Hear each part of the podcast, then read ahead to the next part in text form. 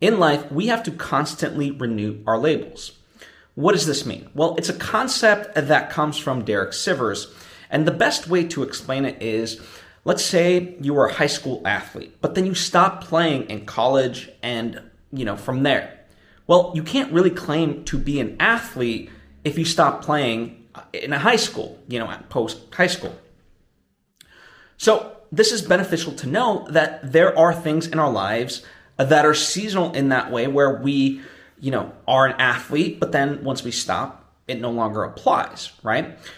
Or there are things that we keep for the rest of our lives and so forth. And the reason this is beneficial is because we understand that we don't have to form our, our identity around those things. You know, it's almost like saying we can have multiple careers, but this extends beyond just your work life, right? It can be all kinds of things. Uh, you could be, you know, from single to married, right? As a label. You could be, um, you know, not a parent to now all of a sudden being a parent and so forth, right? We, we adopt these new things. And I think this is key to know because so many of us, you know, sometimes try to hold on to the glory days of something, right? Like if, you know, we reach the pinnacle of something, right? Like we were the best host, the best actor, the best filmmaker, whatever it may be. But then, you know, we no longer do that, whether by choice or otherwise. All of a sudden, you know, especially if it's not by choice, then all of a sudden we get upset because we're no longer doing that thing because it's no longer, you know, our identity.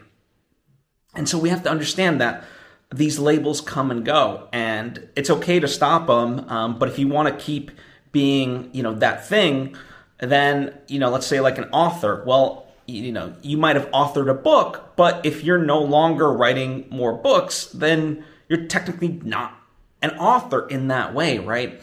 Um, and so it just kind of it, it, works both ways, you know, in that sense. Like you could take it as a negative, but I actually take it as a positive because allows for fluidity in life. You know, it allows you to switch up things as you see fit, right? Um, this can even be applied on a microcosm. Let's say, you know, you don't like tomatoes. Well, you don't like tomatoes today. That doesn't mean that tomorrow you can't change your mind, right? So it gives you that flexibility to change your mind in that way.